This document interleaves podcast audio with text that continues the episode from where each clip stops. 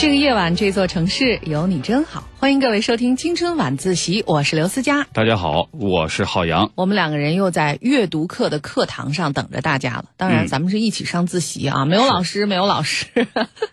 不过在假期当中，不知道比起出门旅行，朋友们会不会喜欢在家读一本有意思的书呢？其实我觉得这也是一种挺好的放松方式啊。真是，你想嘛，就人家那句话怎么说？是读万卷书，行万里路嘛。嗯。行万里路太困难了，你根本走不动，外边全是停车场。那是，就是他那万里路，你们坐飞机有一万里也行嘛？对，反正咱们就还是在家读万卷书，我觉得这种比较省时省力啊。嗯，今天为大家介绍的、推荐的是一本挺有意思的书，我个人很喜欢啊，质朴的文字，书名叫《绘画是一个人的旅行》，就是把绘画来比成旅行。嗯。这是怎样的一个一个一个一个一个一个观点呢？就是说你在家看书也行，画画也行，就不用出门了呗，也不用给什么道路啊、交通啊、铁路啊、航空啊这些部门增加麻烦了。是啊，这么一说还真挺可怕的。绘画是一个人的旅行，是安野光雅唯一的人生随笔啊，是由新兴出版社出版的。安野光雅这个人，我相信有一些朋友会比较熟悉他。嗯，他其实呢是备受世界瞩目的绘本大师。哦，是画画的画家。嗯，对啊，他是个日本人。他的创作是极富传奇性的。他设计的绘本在促进东西方艺术交流和相互了解方面扮演着日益重要的角色。呃，说说他得过什么奖吧。嗯，啊，得过。金话筒 得过人家那个领域啊，就是国际图书界最高荣誉安徒生奖啊，包括这个奖项在内的好多项大奖。嗯，而且被誉为具有惊人才华的知性艺术家。哎呀，我知道我为什么喜欢他了，因为他很知性。对啊，嗯，哎，你你还看看我呢，特别知性。满意吗？我我都不好意思了。不过他的书，呃，和他的画可能都会透出一种朴素的这种哲学的感觉。嗯，就画的不是说那种就是用色啊，或者各方面特别的张扬，特别的。他的画特别质朴，你看呢？对，就是。比较接地气，画的是家里人这些东西，而且特别像儿童画哈，就是他那种技法，嗯，也没有什么特别复杂的那种透视学，画的也不是跟相片一样栩栩如生，但维其这样才能感觉出作者他眼中的这个世界，在他眼中可能什么是重要的，什么是特别引人注目的，他是怎么看这个家庭，包括父母等等等等。我觉得用一颗孩子般的心灵和一双这个童真的眼睛去打量这个世界。可能会终其一生获得无穷的乐趣。嗯，原来也光雅年纪也很大了啊，八十多岁了都。哎呀，那咱们先先说说这个，行，这个直接直接就进入这个《绘画是一个人的旅行》这本书吧。都行，反正这本书拿到手上跟其他书就立马就有不一样。嗯，它是硬皮的啊，对，精装本吧，算是。对，读的一些书相对来说都是就那个软皮的，就拿到手上你会觉得哎。像是一个小盒子一样等待你打开。其实要是我个人来说，我还是喜欢软皮书，好窝是吧？对，它读着方便。是。但是你就觉得这本书好像就是做成硬皮的，倒是也合适，显得稍微庄重一些，而且又像那个画画的人画的那种图画本的那种感觉。对对对对对。绘画是一个人的旅行，新兴出版社出版的啊，日本画家安野光雅的作品。嗯。其实他的开篇第一篇文章就讲了他自己的出生。和他的家世，我们请浩洋来为大家朗读这一篇。嗯，我今年二十五，我今年二十岁，今年三十，今年二十六，十十八岁，嗯，二十三岁，三十。每天晚上来堂青春晚自习，或许我们可以一起学着坚定，学着冷静，学着从慌乱中找到希望。心态好的话，五六十岁也可以活得很精彩。这个我不知道，我我现在还没老吧。青春代表的是人生的一个阶段，那一段不计后果而放肆的去放纵自己的时光，才叫青春。青春晚自习。第一篇的标题叫做《花儿、鸽子和豆子》。我出生在岛根县金河野町。一个叫做金市街的地方，那里距离火车站大约十分钟路程。每到夜深人静时分，都能听见货车换道时挂钩咣当咣当的撞击声，咣当咣当的碰撞声。先是响亮的一声“咚”，紧跟着是一串细碎的响动，渐响渐弱，直至重归宁静。这声音循环几回，人就瞌睡起来。街上有人力车的车库，还有一间带院子的松尾诊所。诊所围着一圈土墙，一进门就是间小小的候诊室，终日弥漫着消毒水的味道。院子里种着几颗八角金盘和洒金桃叶珊瑚。记得小时候，我每次肚子痛就会被带到这里来，灌上一嘴蓖麻籽油。吃完药，大夫便把我举起来玩举高高，还一边说：“嘿。”又重了不少呀，这倒没什么，但他老拿胡子茬扎我的嫩脸蛋儿，可让人受不了。从那以后我就知道，肚子疼，可不是好玩的。后来听母亲说，那个松尾大夫呀，有个儿子，和你一般大。喏，当年松尾家儿子，富屋家的阿贵，岸田家的小达，还有另一个孩子和你。一共五个大胖小子，可是，在好宝宝大赛上拿过奖的哦。可惜呢，松尾家的孩子早夭，所以大夫每次给你瞧病，都要多抱一会儿。再后来，我看到好宝宝大赛的表彰纪念照，当中只有我在拍照时摇头晃脑、糊成一团，全然看不出是谁家孩子，唯有当时的穿着。可以作为继任。时光荏苒，八十年弹指一挥间，当年的五个好宝宝，倒有四个已成故人。我生于大正十五年，也就是一九二六年三月二十日，正逢昭和元年，也就是说，我和昭和史同龄。因为月份稍早，我比昭和元年出生的孩子年纪。差了一级，用的语文课本也和他们用的不同。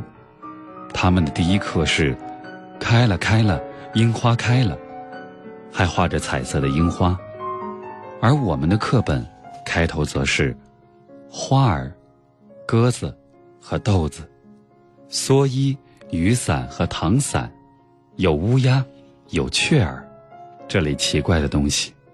从小学一年级开始。我们便要上书法课，每次上课都研好墨汁，摊开字帖，静候老师登上讲台。字帖开篇是笔画简易的假名，渐渐从易到难。我觉得这种循序渐进是对学生的体贴，但若是叫今天这些根本不知道什么是书法课的小孩子看了，大概会觉得像私塾一般入不得眼吧。算术课的题目是：二和三放在一起是多少？我答：二十三。结果所有这类题都吃了大红叉。直到现在，只要听见有人把加说成放在一起，我就会不由得想起这件事，而且还是不服气。二和三放在一起，可不正是二十三吗？我曾给知名游记专栏《街道漫步》画插画，以此为契机，和司马辽太郎先生一同旅行。某日晚饭席间，聊起了儿时往事，我才知道，在我开始画画的时候，司马先生已是个小考古学家，成天在田地里东挖西翻，以寻找古代剑簇为乐。聊到小学。我说，过去的思修课本里有一幅插图，画着一个穿褶裙、披披风、头戴高帽子的人，不远处的树下坐着另一个穿得破破烂烂的人。课文里写着，这两人原是同班同学，可一个努力学习，另一个成天喝酒不务正业，长大后就有了这样大的差距。司马先生听了不禁笑道。在金河野这么注重教育的地方，有这样的教材也不奇怪。我们大阪的课文可不会这么一本正经的说教。在座的纷纷附和。司马先生说的是啊，好好学习却穷困潦倒，这种例子也多的是嘛。但我和司马先生小时候用的教科书理应是全国通用的才对呀。我争辩说，肯定有这篇课文。我喜欢画画，对插图记得特别清楚。那时还配了挂图，把同一幅画印得大大的，绝不会错。可惜间，没人相信我。光说司马先生似乎不大公平，还得提一提。西泽润一先生，日本东北大学的前校长。我问他还记不记得小学思修课本第一页上写了些什么？西泽先生思索片刻，却说：“忘记了。”要是这两位当年与我同窗，毫无疑问，当学习委员的肯定是我。弟弟后来听我说起这桩公案，大约觉得大哥备受质疑，有点可怜。于是不辞辛苦去前桥市的教育资料馆翻了个遍，终于找到那时的小学思修课本第二册复印了。如我所说，上面的的确确印着那张插图。那日晚饭时，我还说了一件事儿，是关于语文课本的。当时管语文叫朗读，上课时大家都得扯开嗓子，抑扬顿挫地读课文。语文课本里有页插图，画着一群去救火的人物剪影。课文记不大清楚了，内容大约是这样的：救火队去了，勾连队去了，搬水泵的去了，打旗的也去了。当时我想跟司马先生讨论，又不是江户时代，再怎么说救火也不会带打旗的了吧？再说。金河野那地方根本就没有消防旗，但司马先生觉得没问题。大概上这节课时，他正忙着收集古建簇呢。上小学前，我常到一节木屐店后面的荒地上玩，那里有个茅厕，旁边是一棵高大的梧桐树。有一次我爬树时，不小心踩到一根梧桐的细枝，树枝咔嚓折断了。我从树上啪的掉了下来，撞在茅厕顶的白铁皮上，又摔到地上。等回过神来，我已经躺在自家的大座中下了。至于是怎么回到家的，完全想不起来。后来我把这件事儿画进了《攀树之诗》里。还有一件事儿，也值得一记：金河野那个地方，每逢立春，都要撒豆子驱鬼祈福。一边撒一边高喊：“福气进来，恶鬼出去。”不过住在我家的客人说，后面还有一句：“看邻居老婆子的脸色。”我照着喊了，但老觉得不是什么好话。后来有同学说，金河野的确有念这种咒的风俗，我才心安了。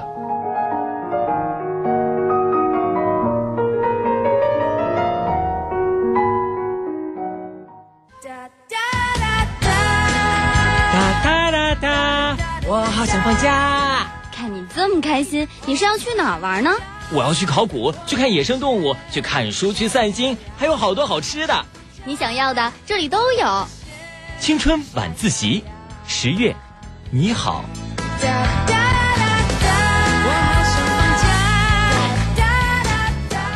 这就是第一篇文章啊。对。哎，我觉得虽然就是写的非常的质朴啊。嗯。没有用那些特别华丽的词，但是特别有味道，感觉这种文章。你让我看了他封面的这些画儿哈，嗯，该包括刚才咱们读的第一篇故事，我就老感觉，就是如果不告诉你这个作者的年纪，就忽略到这些信息点的话，无论是画还是文字，我都觉得像一个小孩儿。他就是以一个小孩的这个眼睛和心情啊，在看这些过往的岁月吧。这其实挺难得的。因为安野光雅先生出生于一九二六年，我们这么一算就能算出来，他已经是八十九岁高龄的一位老先生了。嗯，那在《绘画是一个人的旅行》这本书，我们可能也能从中领悟到他的绘画和人生的哲学。就比如你刚才念的那篇《花儿、鸽子和豆子》，里头就说他的这个观察力和他的记忆力啊，我觉得是特别棒的。这个里头写说，中年的他和朋友因为小学思修课本上的一幅插图起了争执，嗯思想品德吧，类似于。是是是，后来证明他没记错哈、他甚至还记得语文课本里有一幅画着一群人去救火的人物剪影的图。哎呀，我觉得啊、其实有的时候我记得也挺清楚的。可能每一个人真的对生命当中的这些事情哈、他的排序是不一样的。对他来说，可能这些事情特别重要。嗯嗯嗯，所以他才成为一个绘本的画家，所以他也才能写出这样的书来。我觉得挺好的。什么谁家哪儿人，什么性格特点，什么事儿，甚至连他们金河野那个地方的，在某个日子里头念的咒语，他都还历历在目，都记得。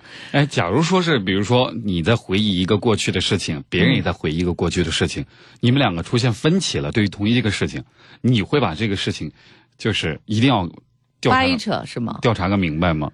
调查好像不会，就是也就是在尽我所能，比如周围不太费事儿的话，我会去问一下这个知情者，就比如说你也在场，当时你再说说这个事儿当时是怎么样的，或者是查一下。那我如果向着他呢，你会不会更加的，比如说着急，然后非要把这个事情？真的那你要是觉得他说的是对的，那我肯定得再去找证据证明我 说的是对的。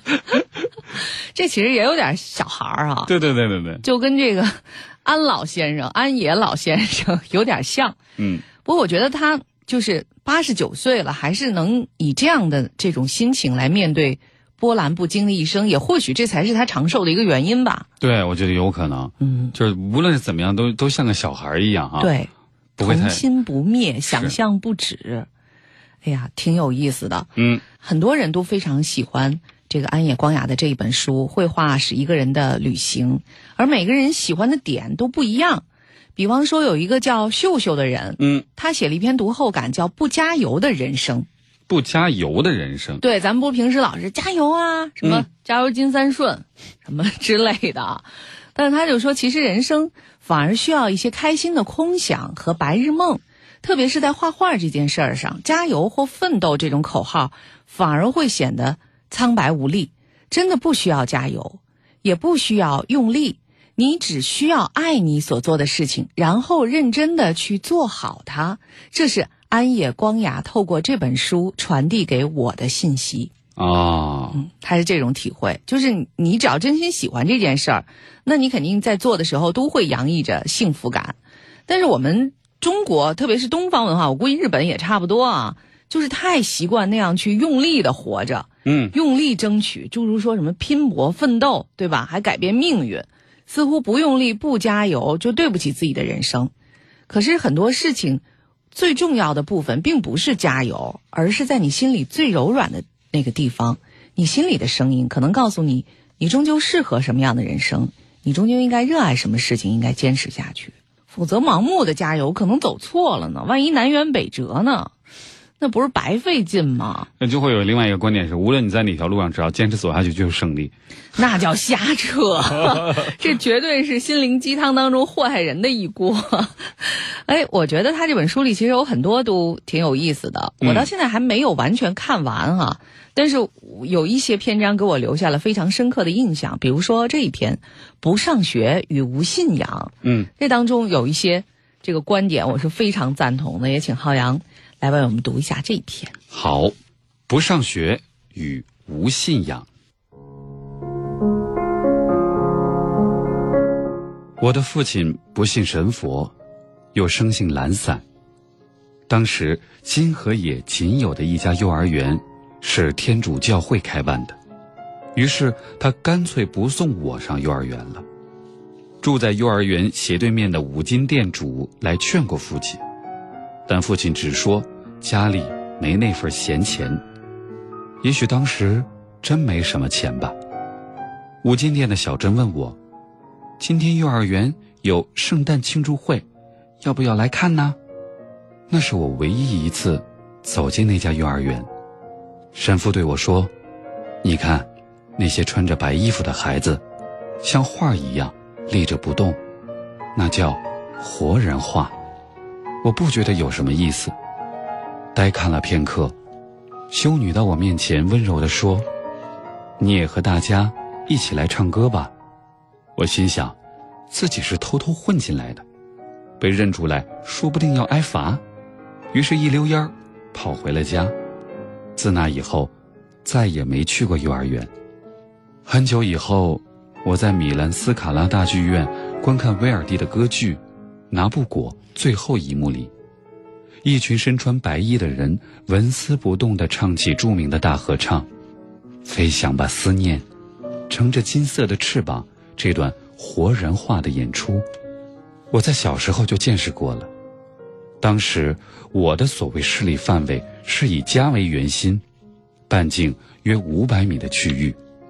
我做梦都不会想到世上还有小学这种东西。光阴飞逝，一转眼就到了该入学的年纪。学校似乎要求我们在入学前一天准备一套学算术用的计数器。结果父亲为我弄来一套小竹棍和弹珠，我看到其他孩子的弹珠五颜六色，漂亮的很，而自己只有一包小小贝壳，我更加不想上学了。母亲拽着我穿过后街，往学校走去，经过一家卖大福饼的店，母亲给我买了一个饼，趁我张口大嚼，拉了我便走。她说：“明天上学不迟到。”我再给你买大福饼吃。那时我一点都不明白，母亲为什么流泪了。在学校的运动会上，我总是跑最后一名；玩捉鬼游戏时，总是第一个被抓到，反应实在慢。直到后来自己做了老师，我才明白，我生在三月二十日，是班里最小的，自然要比别人慢些。我当老师时。班上有个后进生，我常常在想，为什么他总是最后一名？后来才发现，他和我一样，是三月份生的孩子。有一天，看着他不好意思的笑着跑步，我忽然发觉，那就是过去的我呀。原来如此，我也是三月的生日。再后来，我认识了朝日新闻社的山本朋史和 TV Man Union 的。村田亨，和我一样，他们也是三月二十日的生日，都是班里的老幺。这个差距直到上了小学五年级，才渐渐缩短。最近，我听说有人觉得跑在最后的孩子太可怜，于是有些学校提议废除赛跑项目，或是让孩子们手牵着手一起跑向终点线。这实在太愚蠢。他们不知道，在众目睽睽之下难为情的笑着，最后一个奔向终点的难堪，也是难得的人生经验。跑第一有什么了不起？又不是奥运会冠军，啊不，就算真得了奥运会冠军，获胜后狂喜庆功，在我看来也很让人难为情。没当过老幺的人，恐怕难以体会不服输的感受。柔道获胜者会摆出胜利的 V 型手势，剑道比赛中则从来不会。如果我现在还当老师，大概会对孩子们这么说：班上的同学，早生的和晚生的年纪差了有一岁，还有些同学胖胖的，有些同学腿脚不便。在你们的小学阶段，这种先天差异造成了许多差距，所以。得了第一名不要骄傲，而得了最后一名就哭丧个脸，还不如一开始就不参加的好。未来你们将要面对的社会才处处是竞争，听明白了吗？现在赛跑不是叫你们去争第一，而是要让你们懂得，长大后得了第一名不能骄傲，得了最后一名也不必沮丧，尊严是最重要的。我觉得这番话。挺带劲的，虽然只是在想象中。言归正传，母亲总说，老天爷会盯着那些不上学的孩子。这种话可骗不了我。但想到母亲为了教育我们，竟要把天神拉出来助阵，不免让我有几分同情。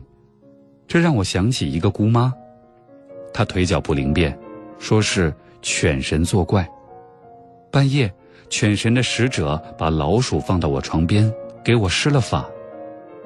那时候人们很信奉犬神，还是孩子的我忍不住笑起来，结果被他一顿训斥。那时老师还留过一个家庭作业，让我们问问家里的宗教信仰。父亲听了说：“那就说是禅宗吧。”于是我告诉老师，我家信禅宗，可心里老大不愉快。各位大概看出来了，我父亲是个没有信仰的人。尽管如此，我还是会和朋友们去道和神社的会马殿。站在叼着稻穗的狐狸和做成人形的神像前，聚精会神地观望店里的彩绘，一会儿再绕到拜殿，拉拉铃铛的绳索，取回供在神前的御神酒和白米，拜完便回家去了。御神酒可是一滴都没喝。我没有信仰，但从不会阻止别人去信。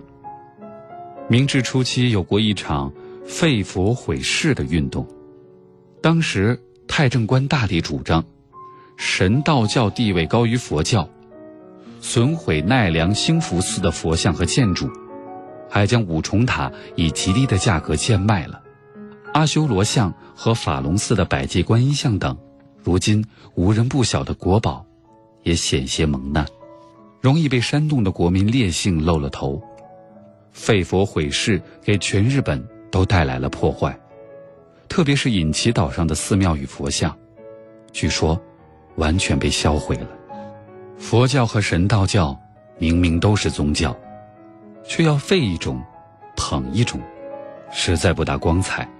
基督教也有新教与天主教之分，两个派别也曾相互残杀。而如今中东地区的纷争也并非只为石油，不同宗教间难以建立信任和理解。也是原因之一。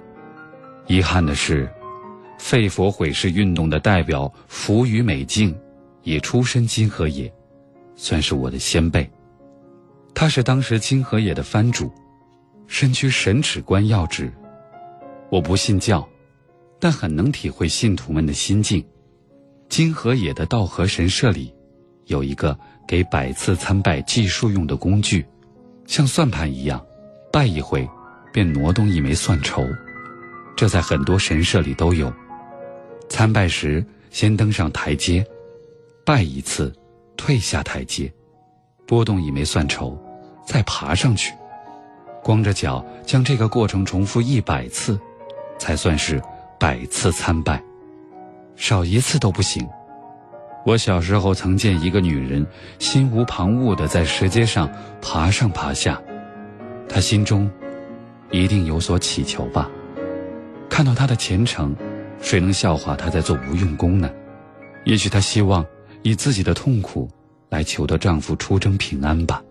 她一定也想过其他办法，但要祈愿平安，只能这么做。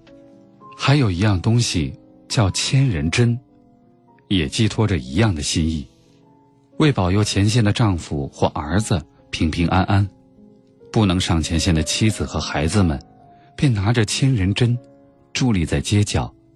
所谓的千人针，就是在一条白布上做好一千个标记，然后请求过路的女人，每人拿红线沿标记扎一针，结个红线头，扎满一千个，战士们便可揣着一千个祝愿上阵去了。不知从什么时候开始，有了新的说法。属虎的女孩，可以结好几个线头，几岁就能结几个。刚巧我们这一级学生都是属虎的，于是就不断有人把白布条带到教室来。可能有人要问了：千人针不是要女孩子来结吗？为什么要拿到男生班里来？那是因为当时除了千人针，还流行千人力，就是男女分工。女孩接线头，男孩在布上写“立”字。自从有了这个说法，想做千人针的人，只要把布条拿到学校里属虎学生多的班里，就可免去站街角之苦，速度也快了很多。还有人会再缝一枚五分铜钱上去，讨一个超越生死线的口彩。还有很多盛极一时的传闻说，缝了铜线的千人针，真在战场上挡住了飞来的子弹，保住士兵一命云云。而实际上，即便带着集众人之力的千人针，在战场上也难免丧命。我写下这些事情。并不是为了嘲笑，那时候我在心里不断的对自己说，做这些事儿，多少会对自己的亲人有所安慰吧，否则大后方的人又该如何让自己安心生活呢？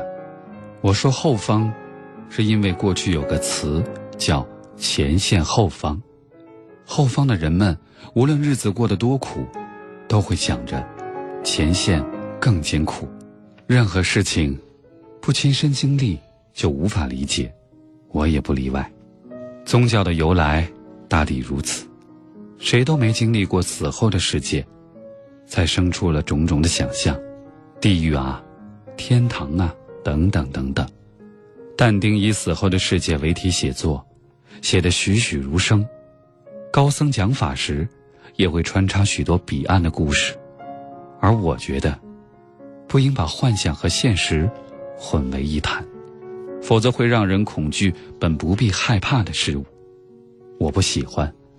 顺带一说，不在聚会上谈论宗教，是种相当实用的生活经验。对我谈到的一些宗教看法，请各位不要较真儿。我尊重你的信仰，也同样希望你不要指责不信神的人。这就是信仰自由，思想应该是自由的。这种自由并非是赐予的，完全是个人的想法，也可以说是天性。我喜欢画画，也没什么不可思议的。现在常有人问我：“您成为画家的契机是什么？”光靠所谓契机，可成不了画家。按现在的说法，画家得有点遗传。可是我家远近亲戚里没一个会画画的。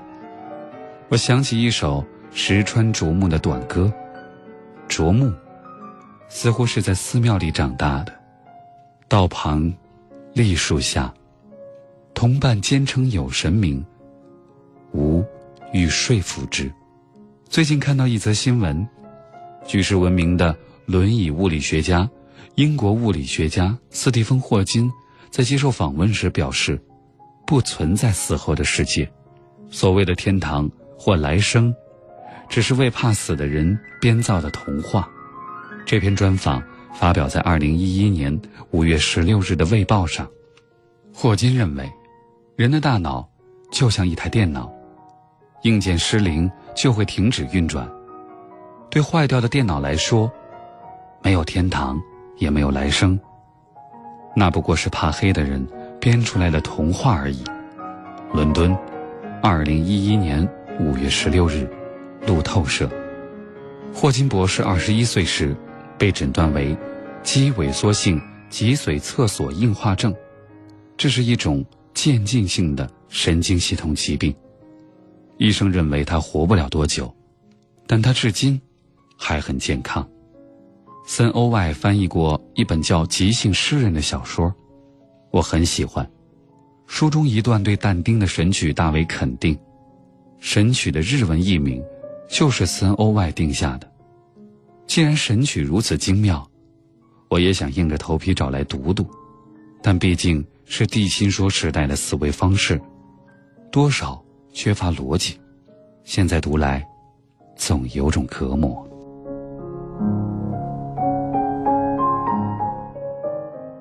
我觉得特好。虽然你看他好像是随随便便写的哈，但他实际上始终也围绕着一个主题。不知道为什么，我听你读这个文章，就像我在看的时候一样，我会觉得他虽然这样平淡的在说着话，但他却是一个特别有尊严的人。时时刻刻从他的文章当中能感觉到“尊严”这个字。嗯，就像他说，这个赢了也没有什么好庆祝的，输了也不必沮丧，等等等等。三观很正啊。对，而且他觉得这一切好像都是理所当然的，没有什么特别需要这个声明的。然后包括他就说，如果他要是当老师的话，他会对小孩说的那番话，我觉得说的特别好。是的，我今年二十五，我今年二十岁，今年三十，今年二十六，十十八岁，嗯，二十三岁，三十。每天晚上来堂青春晚自习，或许我们可以一起学着坚定，学着冷静，学着从慌乱中找到希望。心态好的话，五六十岁也可以活得很精彩。这个我不知道，我我现在还没老吧。青春代表的是人生的一个阶段，那一段不计后果而放肆的去放纵自己的时光，才叫青春。青春晚自习。我我现在想念一篇读后感，行，因为我觉得这读后感好像写的特别好。呃，就是跟我想说的那种感觉有点像啊。嗯，读后感的作者叫小夏。读后感的名字叫“绘画是一个人的旅行，不念过去，何以为将来”。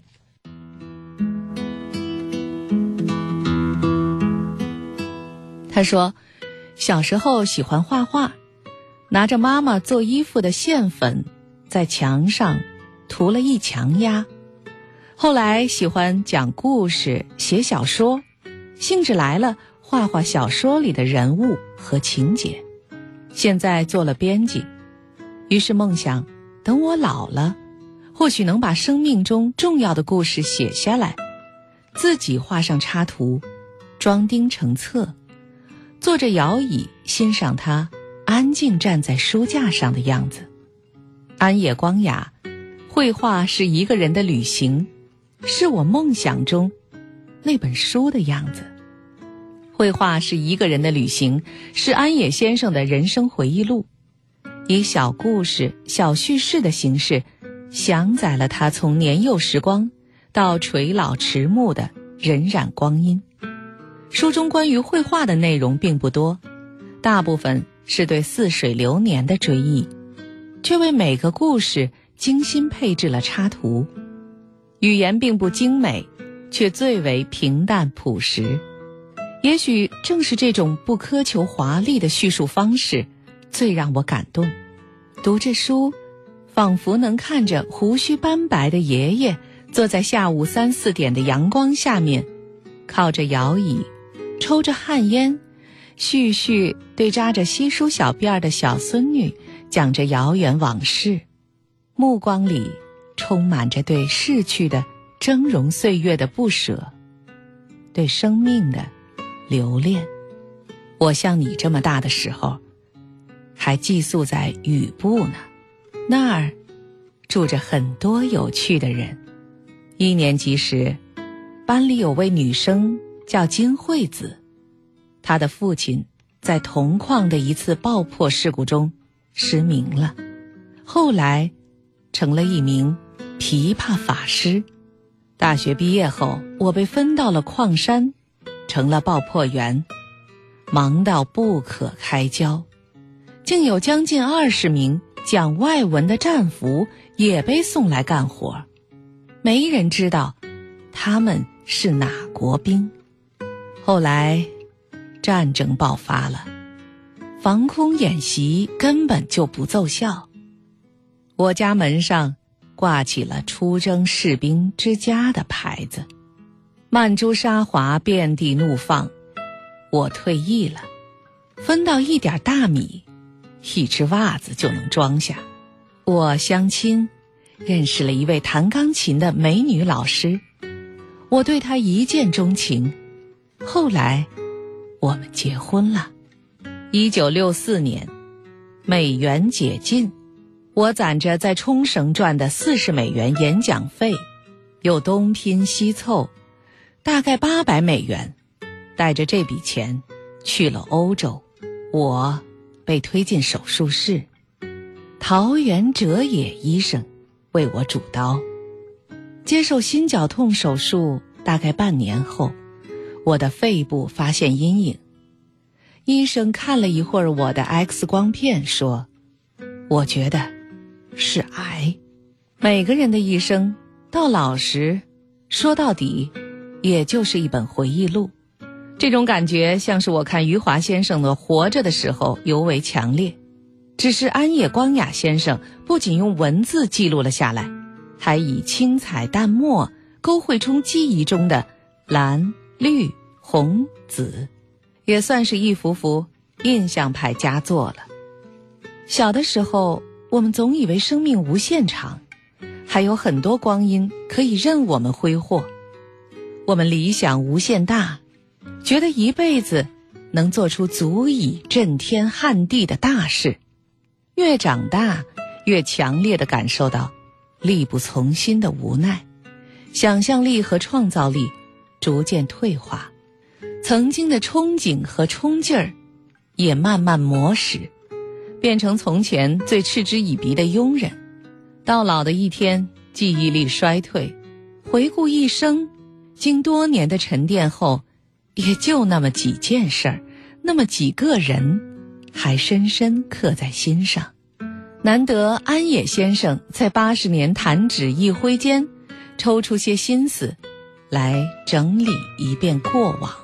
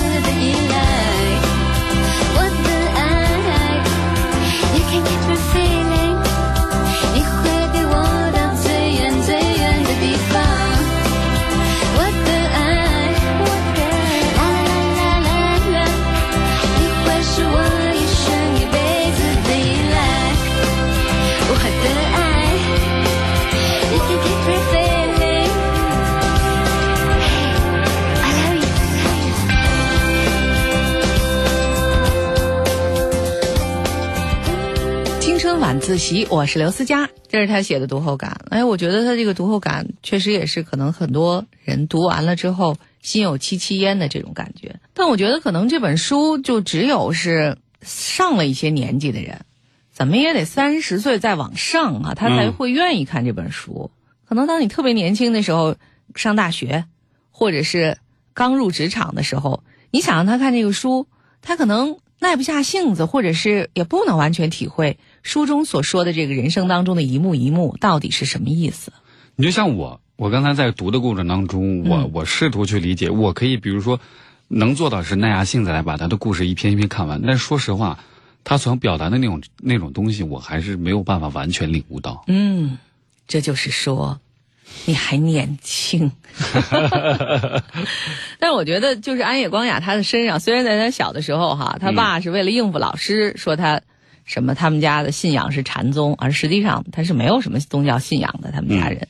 但我觉得他身上确实有一种，呃，类似于禅宗的那种淡定和安然哈、嗯他好像呃可以安然的接受任何的命运给他的这种考验和挑战，即使是一些不太公平的。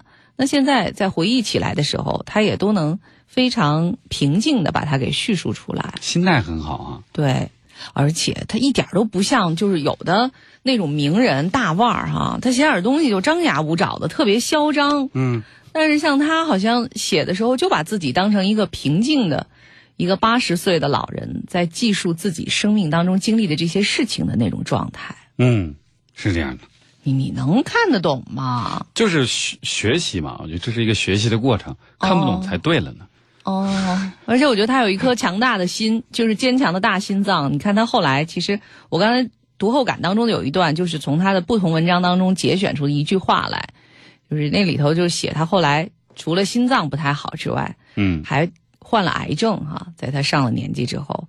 但是我觉得他说起来都是举重若轻的，好像这些事情也不能阻挡他过他自己喜欢的那种生活。他好像说到他自己生活的时候，就说他不画画的时候就读书，就是特别安静的、从容的那样生活着。这可能比动不动就什么加油啊、嗯。奋斗啊，嗯，去拼去抢，我觉得反正是会更高级一些，不知道大家怎么看？好啦，那这就是今天我们推荐给大家的这本书，也再次告诉大家，书名叫《绘画是一个人的旅行》，嗯作者是日本著名的画家、绘本作者安野光雅老先生，呃，是由新兴出版社出版的。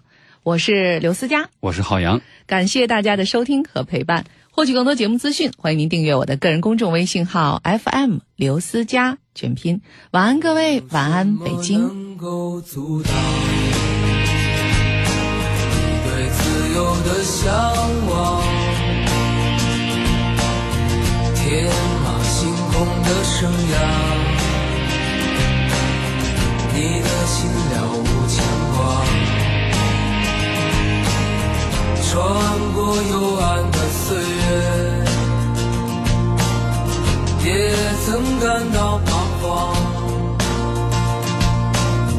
当你低头的瞬间，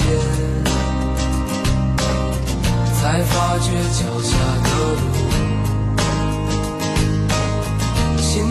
那自由的世界，如此的清澈高远，盛开着永不凋零蓝莲花。